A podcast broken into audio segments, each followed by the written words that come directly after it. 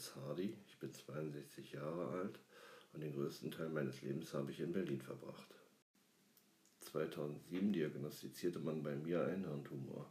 Ich werde erzählen, warum ich ein halbes Jahr vorher vier bestimmte Fachärzte aufsuchte und ein halbes Jahr danach noch einen weiteren.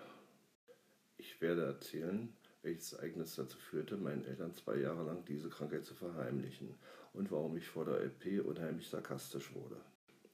Warum ein Ereignis direkt nach der OP mich total glücklich machte und warum ich später danach in schwere Depressionen fiel, werde ich auch erzählen. Mein neuer erster Geburtstag, das Geschenk eines Tattoos und die Selbsthilfegruppe, wie ich dort landete, alles das werde ich auch berichten. Weiterhin ist es nicht ganz unwichtig, wie sich mein Arbeitgeber und meine Krankenkasse verhalten haben. Ich werde erklären, warum es keine gutartigen Hirntumore gibt. Ich werde erzählen, warum ich nach 57 Jahren Berlin verlassen habe, welche Einschränkungen ich heute habe und welche Lebensfreude und welche Hobbys ich habe. Also dann bis zum nächsten Mal, macht's gut und tschüss.